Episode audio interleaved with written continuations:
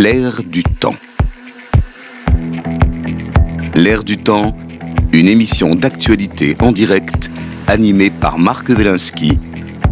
Analyse de l'actu, décryptage, commentaires, débat en live avec nos chroniqueurs.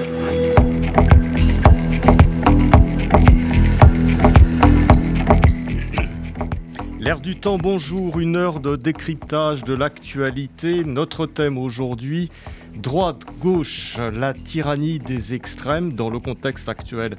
Là, euh, le débat risque d'être vraiment passionnant. Nous traiterons de ce sujet avec euh, Rachel Kahn, écrivaine, juriste, éditorialiste à Radio Classique, qui a quelques minutes de retard et qui va nous rejoindre, et Olivier Babot, économiste, essayiste, président de l'Institut Sapiens. Bonjour Olivier. Bonjour Marc.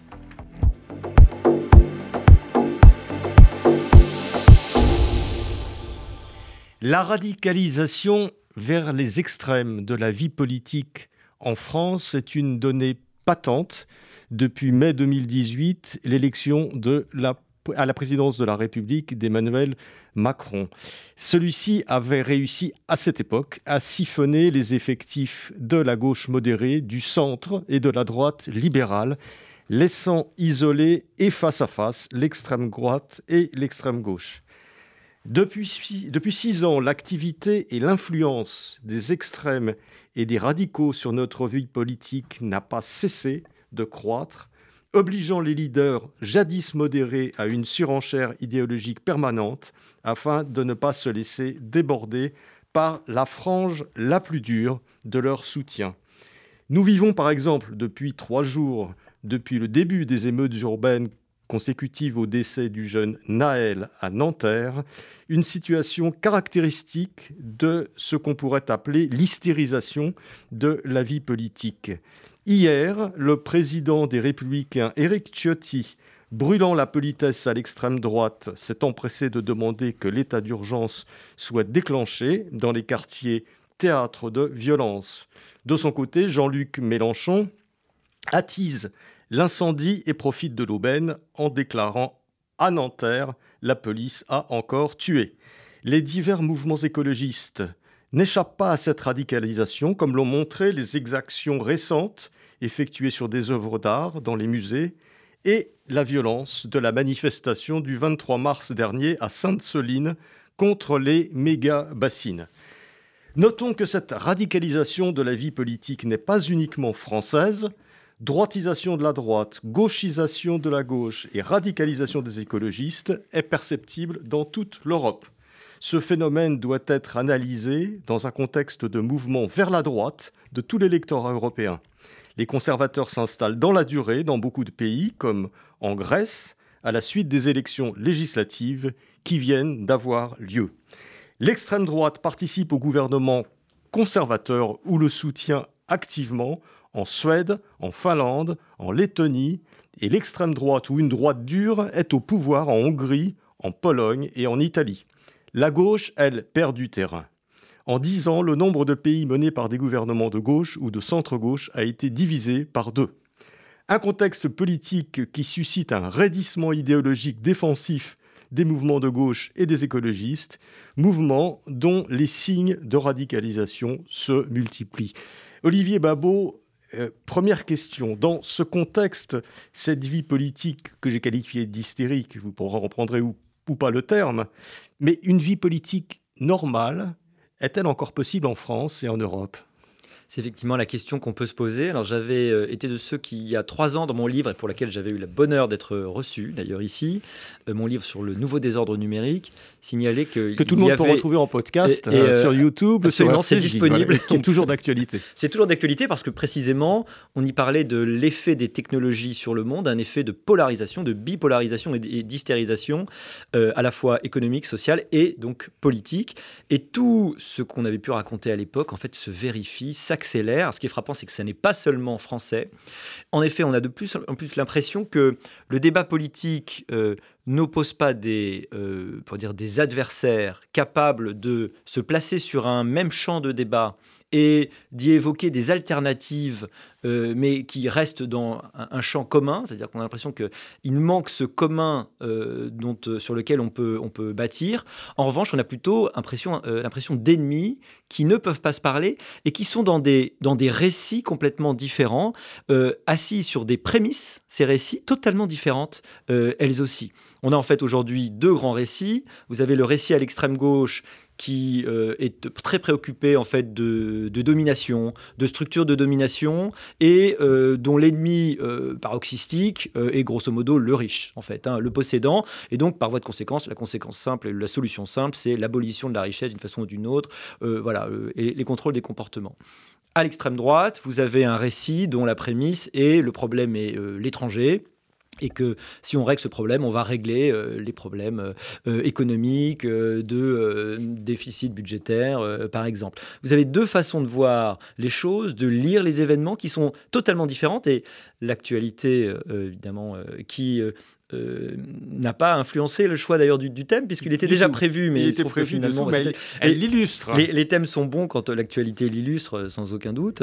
Euh, l'actualité montre que euh, quand on regarde les réactions des uns et des autres, ces réactions sont assez irréconciliables, elles sont totalement différentes. Il y en a un qui va en gros dire que c'est l'illustration de l'absence, enfin la, la, République qui n'est plus présente, l'absence d'ordre, et l'autre qui va dire que c'est l'illustration du fait que les institutions sont oppressives. Voilà. Mais euh, Olivier Babot, avant d'approfondir un peu ces questions d'actualité et, ce que nous vivons depuis quelques, quelques jours, et, puis depuis quelques mois aussi, parce que les, violences, la radicalisation datent, comme je l'ai dit, de, plusieurs années maintenant, euh, est-ce que est-ce que vraiment, je me pose la question de savoir, est-ce que vraiment c'est une situation nouvelle? Parce que une opposition tranchée finalement entre euh, une espèce de, de, de, gauche euh, universaliste contre les richesses, etc., et une droite contre une certaine catégorie de la population, des accapareurs, ou contre mmh. euh, une certaine race, etc. Est-ce que est-ce que c'est pas des débats finalement avant-guerre? C'était aussi des débats radicaux entre l'extrême droite et l'extrême gauche, et on a l'impression d'une certaine façon que ce n'est pas euh, qu'on revit un peu des situations extrêmes de ce type-là il faudrait peut-être remonter très, long, très loin dans, le passé, peut-être même à la création de la droite et de la gauche. Vous savez qu'en 1789, pour la première fois, on s'est rangé soit à droite du président, soit à gauche du président, en fonction en fait de sa position vis-à-vis du roi et de sa légitimité, évidemment, et de sa préférence pour la, pour, la liberté. Mais euh, on a quand même l'impression aujourd'hui que l'opposition, elle se fait sur des modèles de société, en fait. Ce sont deux modèles de société euh, très très très différents. Euh, on a un modèle qui est porté peut-être à l'extrême gauche. Alors, c'est pas toujours explicité d'ailleurs, mais probablement extrêmement dirigiste, euh, préférant l'égalité à la liberté, ça c'est sûr. À l'extrême droite, euh, de façon intéressante, il n'y a pas tellement moins de dirigisme et plus de liberté par rapport à l'égalité. Hein. Euh, en tout cas, il y a une très très forte préoccupation. Il y a, ce qui est toujours assez troublant, une rencontre entre les programmes à beaucoup d'égards entre les, programmes de ces extrêmes.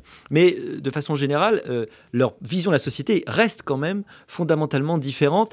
Et j'ai l'impression qu'autrefois, autrefois il y a 30 ans, il y a 40 ans, droite et gauche, alterner peut-être une vision euh, de la société qui était la même, mais dans lesquelles on voulait changer certains paramètres. Voilà, l'idée c'était qu'on allait changer des paramètres, en augmenter certains. Il fallait avoir plus de productivité, plus de, progressivité sur l'impôt, par exemple, euh, sur les plus riches, euh, ou alors insister sur euh, la capacité, à la liberté d'entreprendre. Bon. Mais c'était des changements de paramètres dans une même vision de société. Aujourd'hui, on a plutôt l'impression d'avoir deux modèles de société, deux visions systémiques qui s'opposent, avec presque une question qui se pose si l'un de ces extrêmes arrive au pouvoir, lequel rendra les clés du camion à la fin. Voilà, c'est en fait la question qu'on se pose carrément aujourd'hui. Tellement euh, les propositions sont alternatives, euh, euh, fondamentales, même par rapport aux institutions existantes. Voilà, c'est-à-dire que la plupart du temps, certaines des propositions, si vous lisez entre les lignes, même parfois quand vous lisez les lignes de ces extrêmes, sont des propositions qui sont en alternative au fonctionnement actuel de la République, ce qui n'est pas sans poser beaucoup de questions sur le modèle réel qui est proposé. D'ailleurs, regardez, euh, l'extrême droite, si on tire le fil des propositions, ce sont souvent des fils qui nous obligent à sortir de l'Europe plus ou moins, ou à changer la hiérarchie des normes, ce qui paraît compliqué sans sortir de l'Europe. Et euh, du côté extrême gauche, euh, c'est quelque chose qui nous porte à la sixième République, dont on n'est pas tout à fait sûr de ce qu'elle représenterait et de ce que seraient ses, règles. Mais voilà, je pense que ce serait intéressé de voir les détails de, de, ce qui est proposé, évidemment, et des, des conséquences. Et euh, si on prend, alors donc la, situation que nous vivons actuellement avec cette, cette, nouvelle, cette nouvelle séquence de,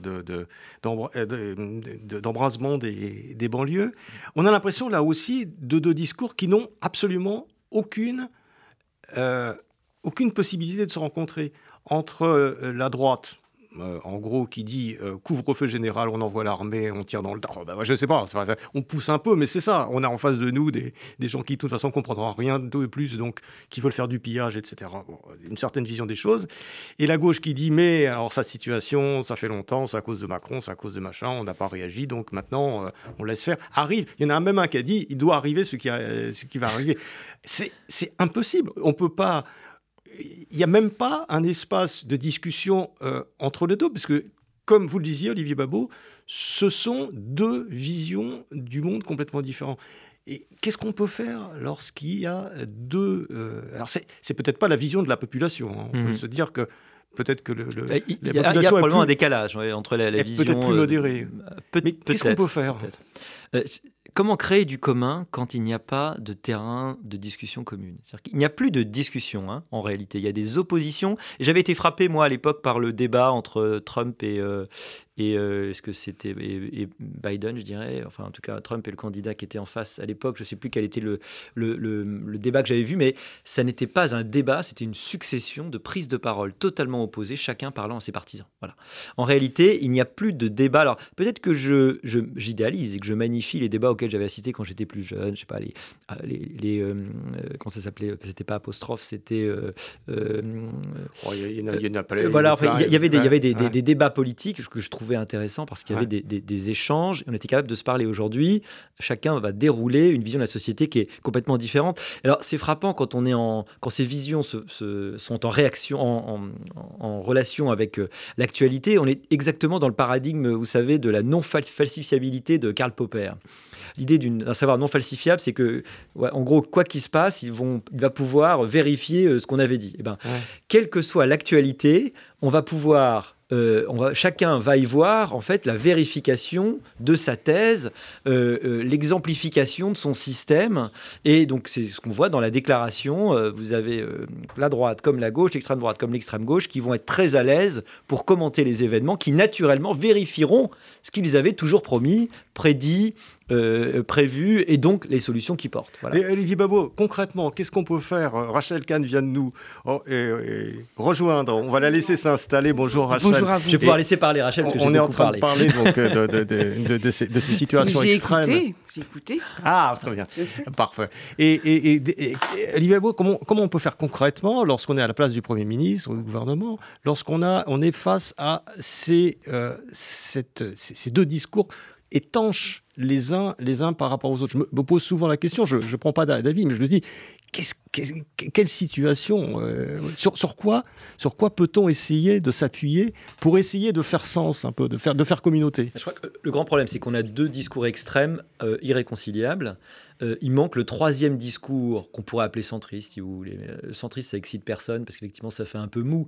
Mais on peut être de centre et, extrêmement de centre, peut-être, hein, radicalement de centre. J'aime bien l'idée de radicalité parce que c'est le tour de, l'idée de retour à la racine. Moi, j'aime bien cette idée de retour à la racine, retour aux sources. C'est aussi cette idée de lien. Et en fait, le problème de l'élection d'Emmanuel Macron pour son deuxième mandat, c'est qu'il est arrivé sans histoire, sans vision, sans projet. Euh, sans savoir vraiment ce qu'il voulait faire.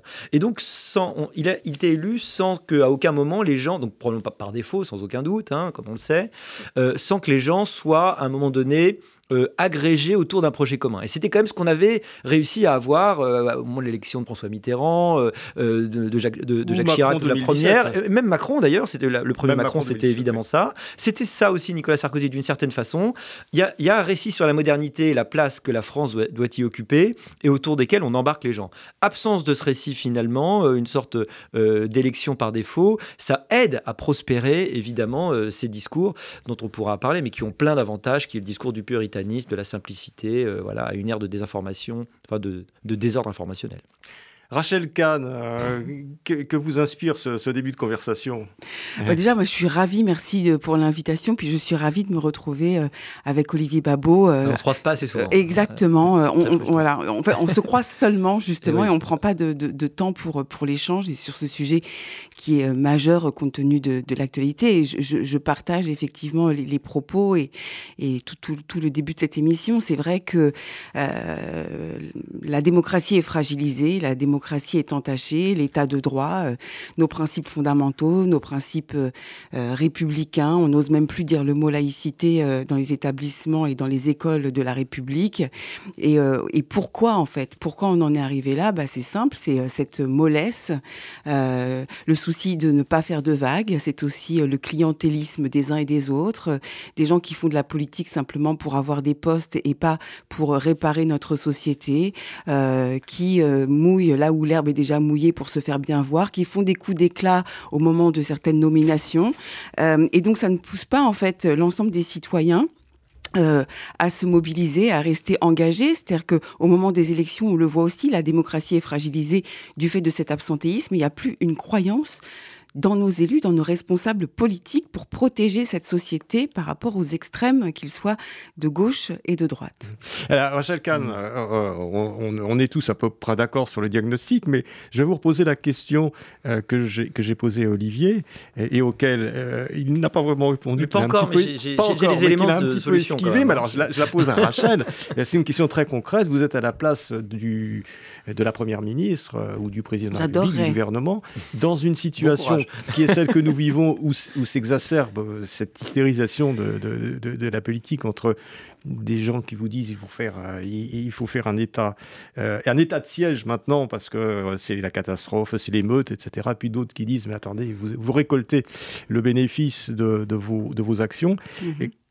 moi, je me pose la question concrètement. Je suis content de ne pas être Premier ministre. concrètement, qu'est-ce, qu'est-ce, quelle est l'attitude à avoir pour, ne pas embraser, pour ne pas se dire à chaque fois, parce que c'est une étincelle de plus qui risque d'embraser les, les banlieues il y a mille choses à faire. Simplement, on pense qu'on ne peut rien faire simplement parce qu'on n'a pas le courage, pas le courage, la flemme, et de se dire que bah, c'est comme ça, on va dans le mur, on le savait, on le savait. Depuis trois jours, euh, on n'a que des gens sur le plateau qui nous disent on le savait, on le savait. Déjà, peut-être commencer justement en tant que première ministre. Euh, merci de cette nomination ce matin. Euh, le, merci. le, le langage. On a une pensée qui, depuis 40 ans, est molle. Et lorsque la pensée est molle, ça attise les frustrations et ça attise les haines. On a des représentants politiques qui doivent véritablement protéger notre société. Ils sont élus au Parlement. On a vu comment se tient le Parlement euh, depuis le début de cette mandature. C'est catastrophique. Déjà ça. Ensuite, il y a sept points, moi, que j'ai relevés. c'est pas la faute du gouvernement, c'est... Oui, euh, bah, comment ça Le Parlement, le Parlement est souverain. Le Parlement est souverain, mais au sein du gouvernement, au sein des élus, au sein même du président, la, manière d'être d'un président de la République, il doit euh, remettre en place sa stature de président de la République, avec des mots choisis. Un président de la République ne suit pas des modes. Hmm.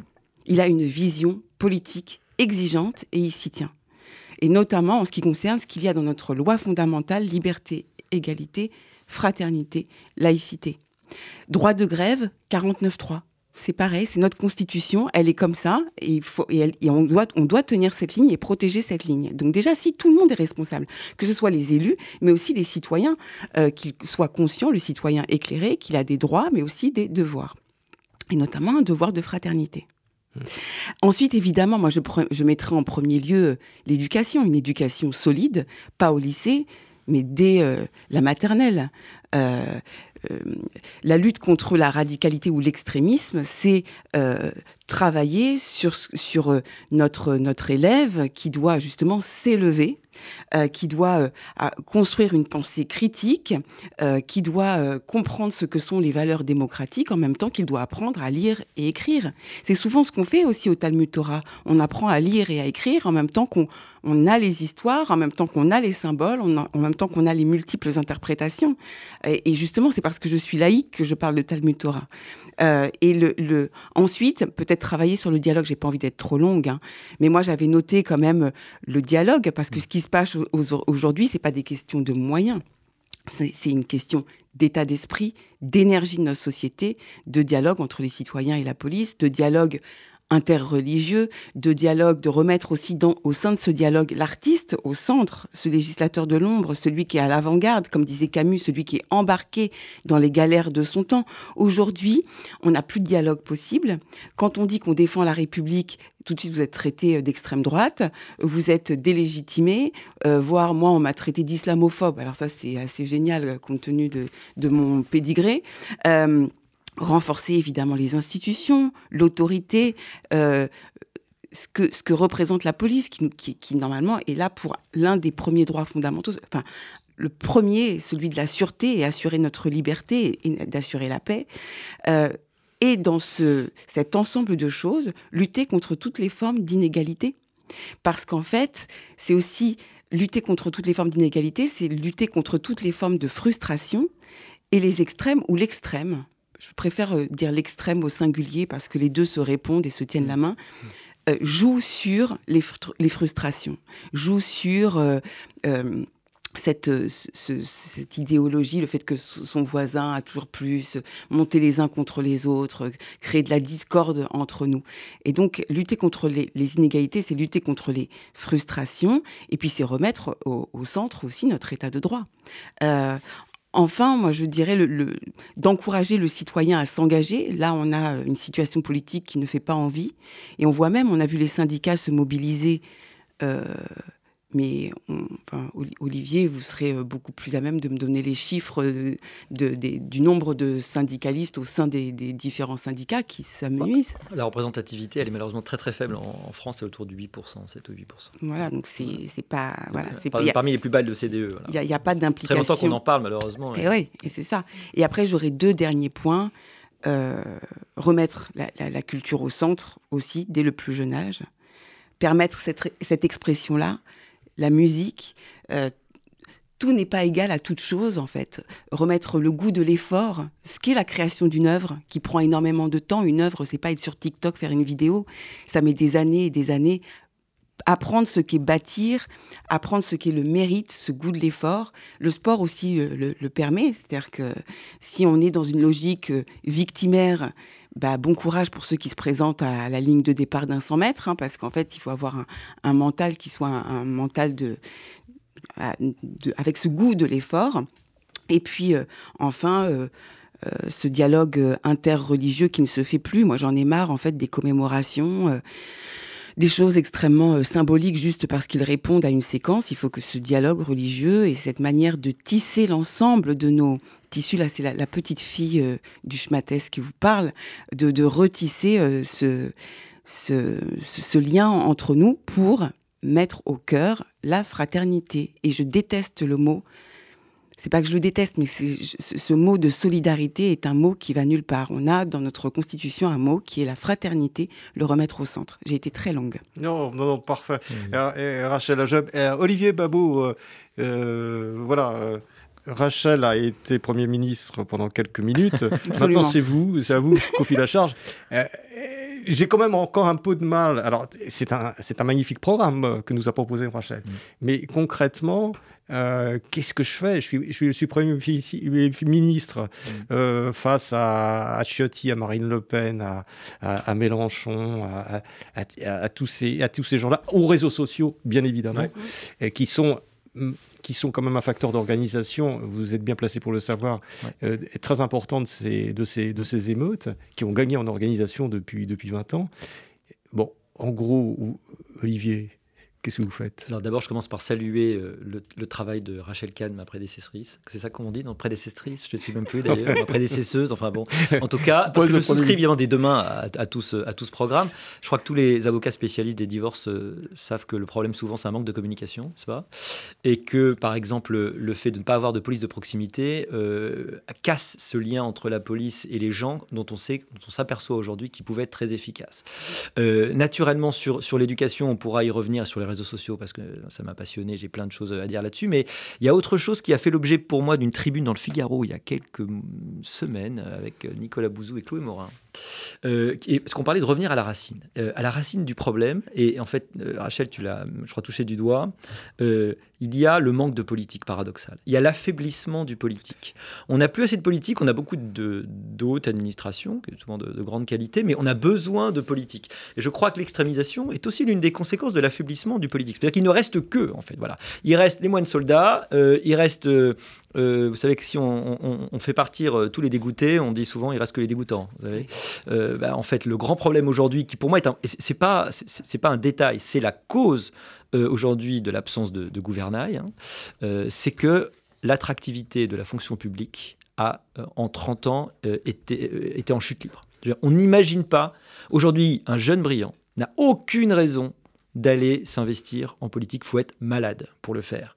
Il n'y a plus de gains, vous êtes en transparence complète, on n'arrête pas de vous dire que ce que vous faites est mal, l'espérance de réussite est extrêmement faible, le prestige de l'ensemble des fonctions a complètement chuté, probablement la puissance qui est devenue une forme d'impuissance.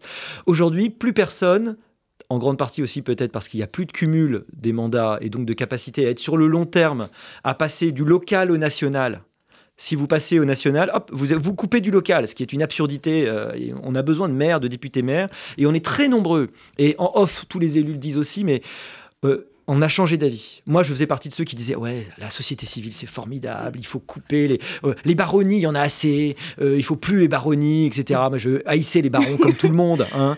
Et en fait, je dis aujourd'hui, mais non, mais il nous faut des barons, il nous manque tous ces gens-là. On avait besoin de ces types qui étaient là pendant 30 ans, qui labouraient le terrain, qui connaissaient les gens par leur prénom sur le marché et qui après étaient capables de parler au président de la République et qui étaient là avec leurs défauts et leurs avantages, mais bon, au bout d'un moment, ils étaient dans le paysage. Et le jour où ils venaient aux fonctions, eh ben, ils étaient capables euh, d'imposer leur volonté à une administration où on n'a pas de système de dépouille et donc c'est les mêmes gens qui sont là quelles que soient les attendances politiques. Donc pour arriver à leur forcer la main, bonjour, bon courage. Si t'es pas quelqu'un qui a une très très forte colonne vertébrale, une extrême connaissance du système et un nom pour arriver à faire quelque chose, on n'a plus ces gens-là. Il n'y a plus de personnel politique, c'est le vide. Vous avez aujourd'hui au pilotage, dans bien des cas, il y a des exceptions, mais des dixièmes couteaux qui n'auraient même pas porté euh, la mallette autrefois euh, du sous-secrétaire de mairie. Donc euh, c'est une catastrophe parce que tout le débat politique s'en ressent. L'extrémisation en est une des conséquences.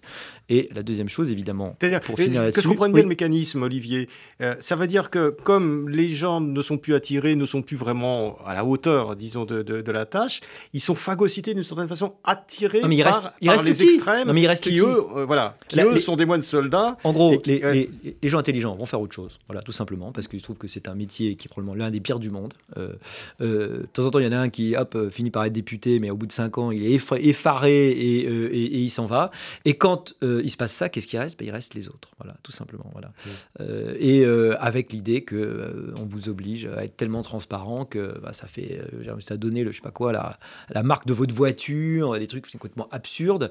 et avec l'idée, alors ça c'est le, le, sommet, c'est qu'aujourd'hui, comme on a tellement peur des conflits d'intérêts, vous avez surtout plus le droit, quand vous êtes en responsabilité, de vous intéresser aux trucs sur lesquels vous savez quelque chose vous avez une, compétence. Surtout, il faut avoir aucune compétence, c'est très important parce que sinon, c'est un conflit d'intérêt. Et une fois que vous partez, il faut surtout que vous ne fassiez plus jamais de choses euh, que vous avez pu toucher une fois, une fois en poste. Mais il faut être malade pour aller faire ça. Donc aujourd'hui, euh, l'attractivité, il faut le dire, de l'ex-ENA, qui s'appelle même plus ENA, euh, là encore, a complètement fondu. Et en plus, il n'y a plus d'entreprises publiques suffisamment importantes pour avoir l'idée qu'on va pouvoir être mis en poste. Vous savez qu'aujourd'hui, si vous parlez aux grandes entreprises, leur appétence, leur appétit pour des gens issus euh, des cabinets ou des anciens ministres est devenu quasi nul.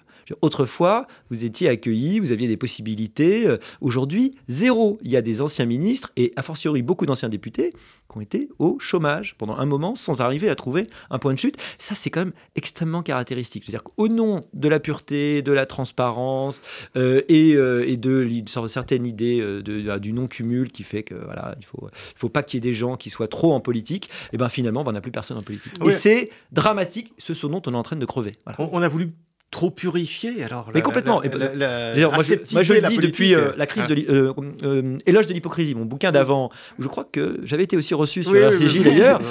Notre grand problème c'est qu'on est à une époque d'élan puritain. Mm. Le puritanisme, euh, dans l'histoire de la civilisation, c'est toujours une espèce de, système de balancier, comme ça, Savonarole, euh, voilà, il y a des moments, il y a des gens, ils sont là, et donc ils t'invoquent, il faut faire des bûchers des vanités, et puis le système, c'est la, clé, c'est d'être plus pur que les purs, voilà, c'est les cathares aussi, on va être pur. Savonarole. Voilà, Savonarole, cathares, les cathares, on va être hyper pur, et donc tous ceux qui sont pas purs, eh ben on va les rendre purs de force, de gré ou de force, même contre eux-mêmes, et c'est cette idée qu'il y a une solution simple à un monde compliqué. Or, le monde n'a jamais été aussi compliqué, et la prospérité des extrêmes, c'est qu'ils apportent une réponse extrêmement simple à un monde qui est de plus en plus compliqué. Et plus c'est compliqué, plus notre cerveau, vous savez, a cette espèce d'instinct, de réflexe grégaire, qui fait que euh, bah, on va s'attacher à la solution qui est la plus rassurante, la plus rapide. Vous savez, c'est le système 1 et le système 2 de Kahneman et de Tversky. Hein. Soit on pense lentement, soit on pense euh, rapidement. La pensée rapide, intuitive, malheureusement, comme on est plein de biais cognitifs, elle fait qu'on va plutôt avoir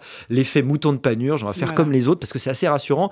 Notre, euh, notre, euh, il paraît qu'il n'y a pas de cerveau euh, reptilien, on m'a dit, mais mm. en tout cas, notre cerveau profond, il aime bien être dans la masse plutôt que dehors. On préfère avoir tort à plusieurs que raison tout seul. D'où l'importance de mettre l'artiste. D'où l'importance de mettre l'artiste et la culture au centre, parce que sur les données cognitives, c'est ça très précisément, ces lignes de traverse que prend l'artiste et dès le plus jeune âge pour apprendre à ne pas être un mouton, un citoyen éclairé oh, très, très, précisément. Personne n'en parle en ce moment. Même dans les dernières élections présidentielles avec Macron, il n'y a pas eu un mot. Personne n'en parle. Euh, les saillies qu'on a eues, c'était des saillies sur le budget. et je vais le dire, hein, euh, la, culture aujourd'hui n'a pas besoin de budget, je m'en fous que ce soit 3%, etc. et ces questions de subvention, subvention, subvention, la culture a besoin d'avoir une ligne politique.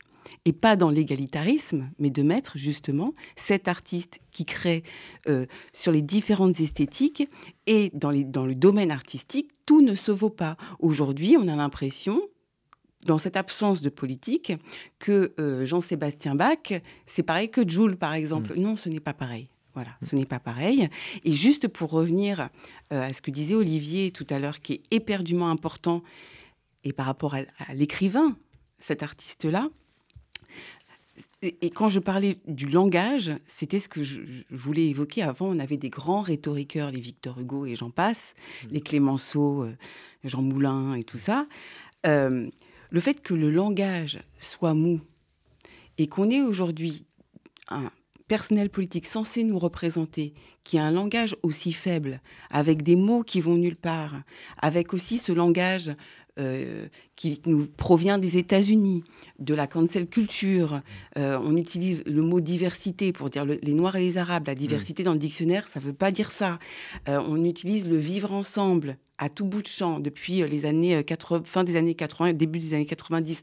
ça ne veut rien dire. Vivre en tant qu'homme, c'est vivre ensemble. Donc déjà, le, politique qui endosse sa responsabilité de la vie, et pas avec des thèses morbides comme le font euh, les, populistes. Et puis, pour rebondir, on a besoin d'incarnation. On n'a pas d'incarnation aujourd'hui de gens brillants qui nous fascine et comme dirait euh, Johnny Hallyday, qui nous mm. donne l'envie d'avoir envie. Mm. Euh, on n'en a pas. Euh, des élus, le mot élu ne veut mm. plus rien dire. des, personnes qui, se, qui, qui sont contentes d'un comportement absolument nul, et qui sont contents de ça à l'Assemblée nationale, moi je, je trouve ça terrifique, et notamment pour les plus jeunes, parce que vous savez que les séances de l'Assemblée nationale, il y a souvent des écoles qui viennent. Et bien voir ce spectacle-là, dans cet hémicycle-là, euh, c'est dramatique. Voilà.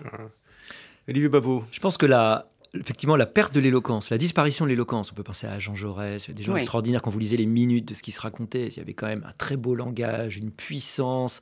Elle est totalement en lien avec ce que j'ai dit sur l'attraction. C'est-à-dire qu'à partir du moment où vous attirez des nuls, les, nuls, ils ont un langage de nul. Hein. Donc, euh, a priori, ça ne sera pas très intéressant. Il n'y a pas de culture générale, il n'y a pas de vision, il n'y a pas de capacité à mettre les choses euh, en, relation et puis de capacité effectivement à développer une rhétorique et, être éloquent. Ça, c'est absolument évident. Euh, pour revenir sur l'éducation, qui évidemment est toujours, quand on discute des problèmes de la société, on finit toujours par arriver sur le problème éducatif. Ça, c'est absolument mm. certain. Euh, L'un des accélérateurs de la polarisation, c'est le fameux effet Dunning-Kruger, vous savez, euh, qu'on appelle aussi l'ultra-crépidarianisme. C'est quoi l'ultra-crépidarianisme? Vous savez, la locution latine sutor ne supra-crepidam, cordonnier pas plus haut que la chaussure. C'est l'idée que quand vous ne connaissez pas quelque chose, eh bien, vous êtes tellement ignorant que vous ne savez pas que vous ne savez pas, et donc vous êtes persuadé que vous savez. C'est l'effet Dunning-Kruger. Plus on ignore, on ignore un truc, plus on sait, euh, plus on croit qu'on sait. Et les réseaux sociaux ont donné un micro, euh, une caisse de résonance à ces gens-là qui non seulement ne sont plus seuls au bar euh, à parler évidemment aux serveurs, mais, vont pouvoir faire groupe, se rendre compte qu'il y a d'autres gens comme eux. Et ils vont pouvoir euh, bah, finalement être de plus en plus visibles dans un système de réseaux sociaux où le bruit médiatique est tel, le bruit des échanges est tel que celui qui va surnager, c'est un peu comme dans la cantine, celui qui va devoir crier le plus fort pour arriver à se faire entendre. Et donc, ça favorise l'extrémisation. L'extrémisation existait avant, elle n'avait pas besoin de ça, puisqu'on sait bien qu'elle a existé par le passé, mais ces, euh, ces, technologies de communication, ces modes de communication vont euh, les, exacerber, et on ne pouvait pas imaginer au début des réseaux sociaux qu'un un simple trombinoscope ait comme conséquence l'occupation du Capitole par un type euh, torse nu avec une toque en bison. Voyez? Et, pourtant, et pourtant, c'est arrivé sociaux. Je vais vous donner la parole, Rachel, mais j'ai quand même une question à vous poser. Alors, c'est par rapport à ça, euh, on a parlé de la culture, on a parlé d'une certaine éducation, des gens qui savent, etc. Alors, est-ce que vous ne trouvez pas quand même qu'il y a un certain nombre de gens qui sont intelligents, je parle des sociologues, des philosophes, des économistes, etc. Est-ce qu'ils ne sont pas gagnés eux-mêmes par ce phénomène-là? Est-ce qu'ils ne partent pas leur temps très souvent sur des, euh, sur des polémiques qui ne sont pas du tout euh, de leur niveau? Est-ce qu'ils ne sont pas eux-mêmes gagnés par, par cette radicalisation, par ce fait qu'il faut être présent sur les réseaux sociaux, sinon on n'existe pas. Mm. Euh, moi, je constate ça quand même de façon assez, assez importante. Et bon, voilà, je, sais pas, c'est une réflexion que j'ai depuis quelques temps. C'est vrai que dans la, dans la, vie médiatique, mais je, pardon, je vais mm. pas trop parler de Rachel, mm. moins parler que moi, mais, euh, mais euh, dans la vie médiatique de façon générale et de, de l'existence, alors euh, chez, les, chez, les, universitaires, c'est Publisher Perish, et, et, Publisher Perish, ça a une des conséquences, c'est que tu finis par publier à peu près n'importe quoi juste pour publier parce que c'est l'intérêt et pas des trucs qui ont du sens. Et eh ben symétriquement, dans le, le, pour dire, le nouveau désordre médiatique, où il y a beaucoup, beaucoup de monde, beaucoup, beaucoup de gens et pour se faire entendre c'est plus difficile, et eh ben oui, une forme de prime est donnée à des gens qui ont des visions plus tranchées. Ne serait-ce que quand vous faites un plateau, euh, on n'a pas toujours l'intelligence comme ici d'inviter des gens qui peuvent être assez d'accord. Et euh, peut-être que le débat est pas moins intéressant parce qu'on est d'accord, parce qu'en fait on a quand même aussi des, apports différents, des visions différentes et on se complète. Mais l'idée que faire un plateau, même peut-être aussi pour des raisons de règles du CSA, hein, il nous faut euh, droite-gauche, pour, contre, blanc-noir, oui, non, c'est facile et puis au moins comme ça ça rentre dans les stats mais ça crée une forme de polarisation, une forme de simplification. Ce serait plus intelligent d'inviter un intellectuel capable de dire lui-même oui-non, et euh, capable de penser contre lui-même, par exemple, de dire de temps en temps, euh, bah oui, tiens, là, je ne sais pas trop, euh, et ça aurait au moins autant d'intérêt. Sauf que tout le système concourt à ce qu'il en, il en aille différemment. Oui, mais ce sera l'honneur des intellectuels d'y résister. C'est très intéressant. bon, voilà, ça engage que moi. Rachel Kahn. Oui, mais sur le, blanc-noir, oui-non, parce que moi j'ai mm. vécu dans le blanc-noir, petite référence et clin d'œil à mes parents. Euh, musulmans, juifs, mm. blancs, noirs, tout. Euh, mais c'est ça la, République précisément, et c'est ça la complexité, et c'est ça la puissance de la nuance. Et c'est vrai que la prime est faite aux, radicalités sur les réseaux sociaux. Euh, après, lorsqu'on a des citoyens éclairés, lorsqu'on on, apprend, on éduque les enfants aux réseaux sociaux, on devrait leur dire, et même pour les hommes politiques et autres, leur dire que les réseaux sociaux, c'est 15 minutes par jour, où c'est 20 minutes par jour, et ensuite, on arrête. Euh, c'est-à-dire c'est euh, être responsable de soi-même. Aujourd'hui, il y a un laisser-aller où on n'est plus responsable de soi-même. On, ne s'applique plus, on ne pense plus contre soi-même hmm. et on ne pense plus droit et devoir.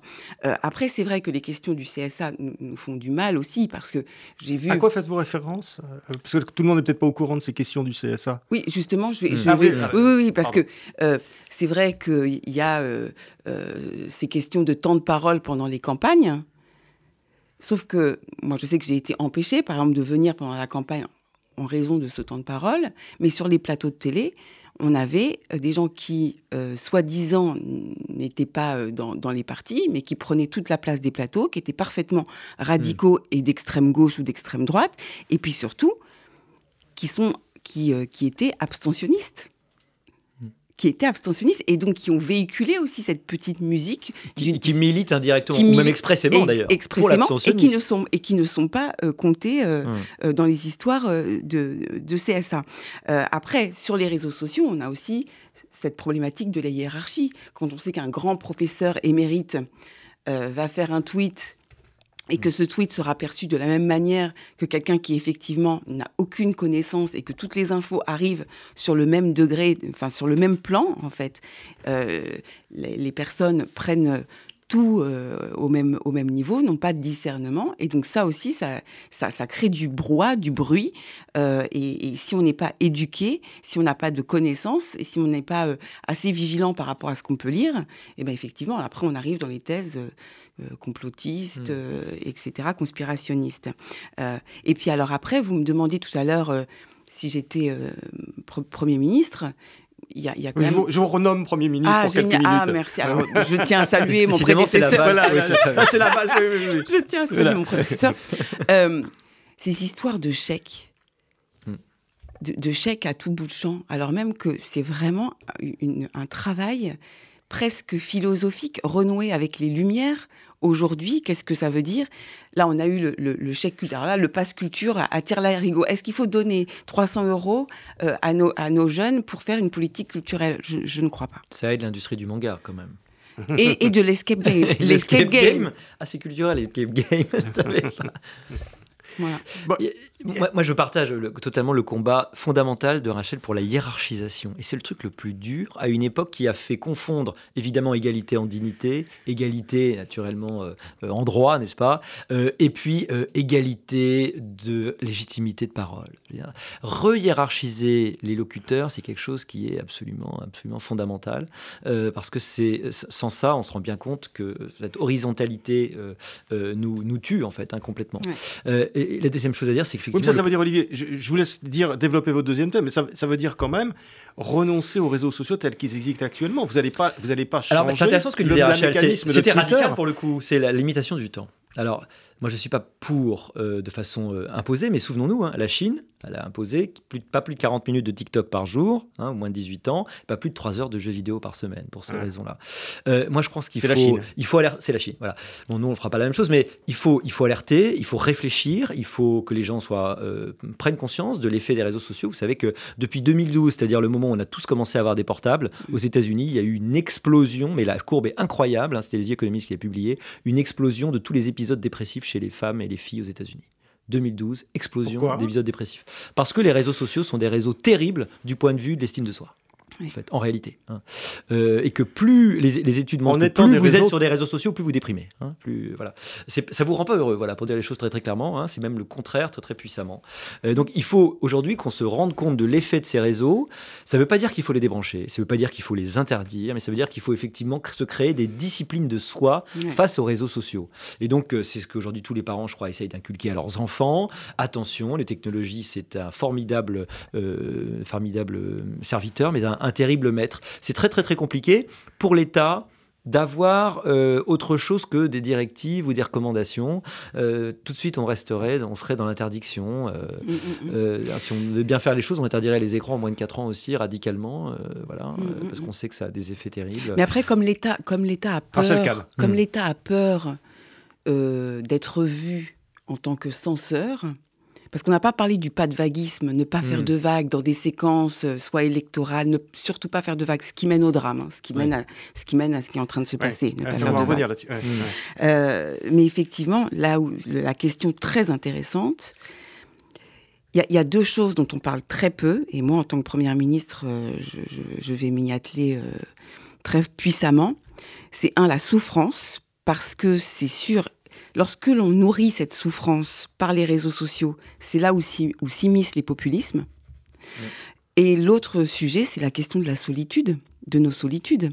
Les gens deviennent extrêmes aussi parce qu'ils ont l'impression d'appartenir à un collectif qui fait du bruit et de permettre à leur névrose personnelle de se conjuguer avec des névroses sociales et de tout casser. Le problème du pas de vague, c'est que ça conduit au raz-de-marée, en fait. Hein. Euh, tsunami. c'est ça, au tsunami. Hein. Euh, c'est euh, le, très très grand problème de, ce à quoi on, on assiste des, et c'est lié à l'éloquence sans doute, mais finalement des hommes politiques, des hommes et femmes politiques, du personnel politique qui n'arrivent pas, qui n'a n'est plus capable d'assumer en fait paradoxalement euh, à force de, de, c'est terrible le discours euh, politiquement correct parce que il est censé être perclus de valeur oh et en réalité il se refuse à en adopter. Voilà en fait il est tellement il est tellement relativiste qu'il finit par ne même plus choisir en fait voilà. Euh, il veut être nulle part pour ne heurter personne alors que Peut-être que, il ne faut pas condamner, je pense, les électeurs qui votent aux extrêmes. D'ailleurs, si on les condamnait, ça ferait beaucoup de monde. Parce ah que plus de 60-70% des jeunes, si vous additionnez les deux extrêmes, euh, votent aux extrêmes. Et puis, euh, d'ailleurs, euh, Marine Le Pen, plus de 40%, 42% au deuxième tour. Donc, on ne peut pas condamner l'électeur. Pourquoi il va voter? D'abord parce que c'est simple. Et aussi parce qu'il a envie d'un discours décidé, en fait. Hein. Mmh. quelque part, d'ailleurs, les dernières éloquences, bah, elles sont chez Jean-Luc Mélenchon. Mmh. L'envie d'avoir envie, malheureusement, elle naît aux extrêmes en fait, qu'on le veuille ou non. Mais c'est hyper dur de le faire venir ailleurs parce que la nuance c'est pas sexy.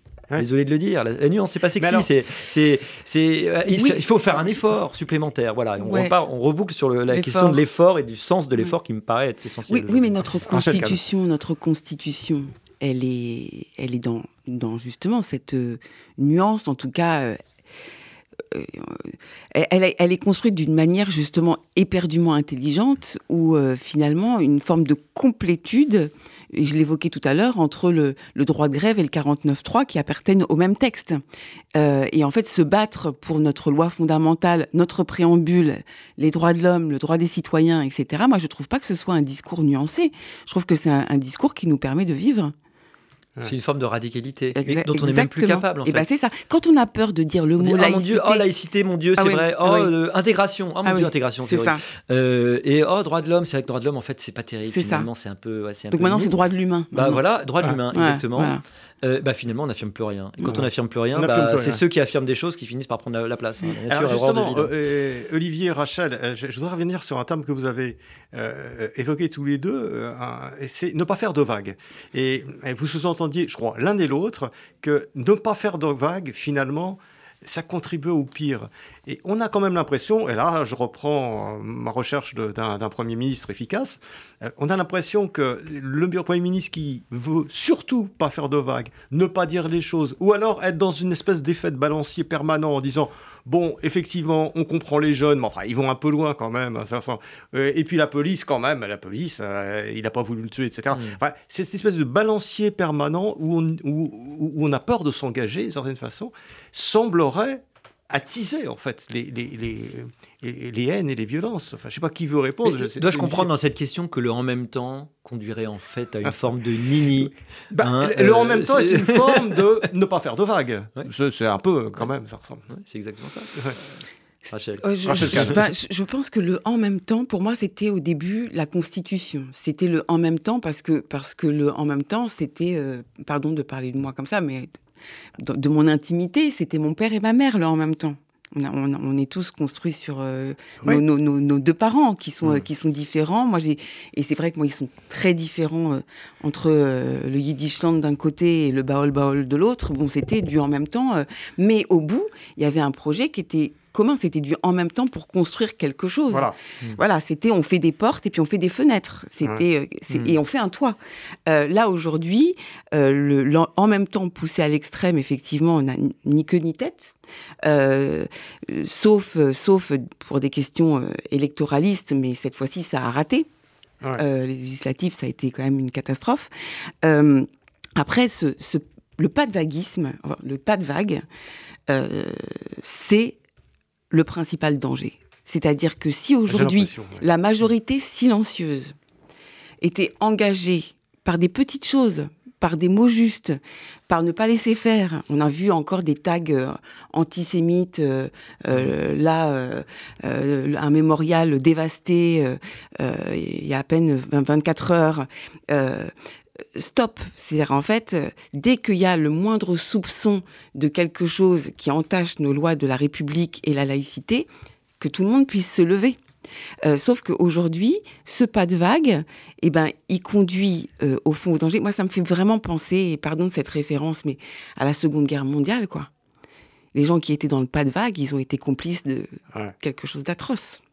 Donc cette complicité par le pas de vague, c'est celle-là qu'il faut dénoncer. Tu as tout à fait raison. Le pas de vague, c'est finalement c'est le silence. Le pas de vague, c'est aussi le déni du réel, en fait. Ah oui. Au bout d'un moment, c'est ah surtout ne disons pas que cela existe parce que euh, ça va être euh, ennuyeux, ça va nous créer des problèmes. Et là encore une fois, ça nous revient toujours en, en boomerang. Euh, finalement, le- le- l'idée c'est que si on veut respecter toutes les sensibilités, euh, ça revient à une forme de relativisme des valeurs, une forme d'anything goes.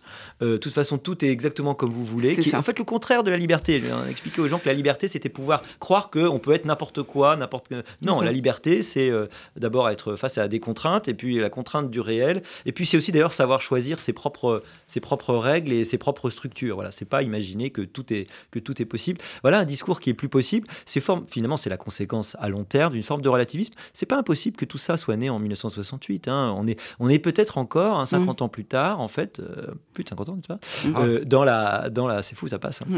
Euh, J'étais pas non plus. hein. Ah ouais. né en 76, donc vous voyez. Moi, j'ai connu. mais, mais mon père, à l'époque, recevait des menaces de mort à la fac et il s'en souvient très bien. Il m'avait, il m'a- il m'avait raconté ça. Mais on est peut-être dans le queue, queue de comète ou dans la conséquence de ce lent délitement en 68 qui euh, a certes enlevé sans doute des, des, des, euh, des excès de l'autorité, mais qui n'a pas substitué. Ah ouais, grand-chose, moi, j'avais en fait. 10 alors, je peux vous dire que j'avais 10 ans en 68 et c'était pas du tout la même ambiance. Pas du tout. C'était plus genre- festif. beaucoup plus La festif. société n'avait On rien à voir. comme des fous. Ah. J'avais 10 ans. Non, non, Oh, Aujourd'hui, c'est la, la libanisation. Ouais. Euh, mais 68, c'était plutôt une crise euh, d'enfants relativement gâtés qui avaient 20 ans et n'avaient pas connu la guerre. Ouais. Ça, c'était la nouvelle génération qui arrivait et n'avait pas connu la guerre. Mm, mm, mm. Enfin, c'était un souvenir. euh, voilà. Voilà. Et et il y avait quelques voitures qui brûlaient, mais on n'a jamais eu peur. Enfin, Mm. Ouais. bon, Rachel Kahn. Euh, un, un autre sujet, 68, c'est bien. 69, c'est mieux. Euh, mais mais euh, non, non, mais pour être un peu plus sérieux, c'est il y, a- il y a quelque chose moi qui m'interpelle dans, dans ces extrêmes et dans ce qui peut se passer sur les réseaux sociaux aussi et même à l'école aussi avec euh, le harcèlement, c'est cette recherche en permanence du bouc émissaire.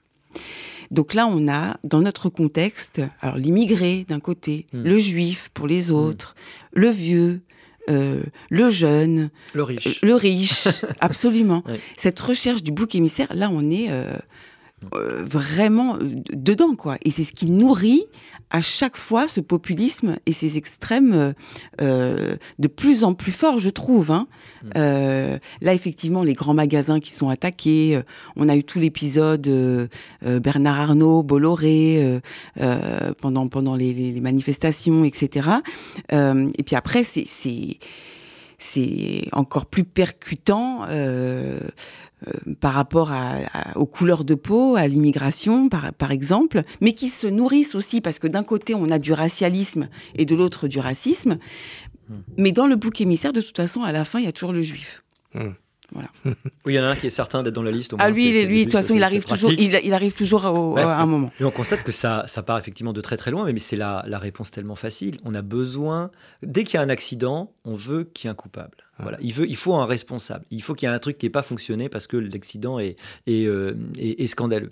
De la même façon que tout ce qui ne va pas, on a envie d'avoir un ennemi qu'on va pouvoir identifier. Dans toute l'histoire, on a adoré trouver des gens qui étaient responsables de tous les maux qui se ça. passaient. Bah, ça n'a juste pas changé. En fait. Voilà. Et l'idée que le responsable, ça peut être nous tous euh, collectivement, C'est un truc assez euh, euh, voilà, pas, Euh, pas- pas facile à Olivier, adopter. Rachel, merci. Et on arrive au bout du débat. On, a, on, a, on est passé sur plein de choses. C'était formidable. Euh, merci. Merci on, beaucoup. on fera peut-être euh, à la rentrée, en septembre ou en octobre, un nouveau débat euh, en fonction de l'évolution de la situation. Merci beaucoup, Olivier Babot. Merci, Merci. Rachel Kahn. Merci, merci. beaucoup. Et bel été à tout le monde et, et à la rentrée. À très bientôt. C'était L'air du temps, une émission animée par Marc Wielinski. L'air du temps, c'est un vendredi sur deux, de 12h à 13h sur Radio RCJ. À bientôt pour une prochaine émission. Thank you.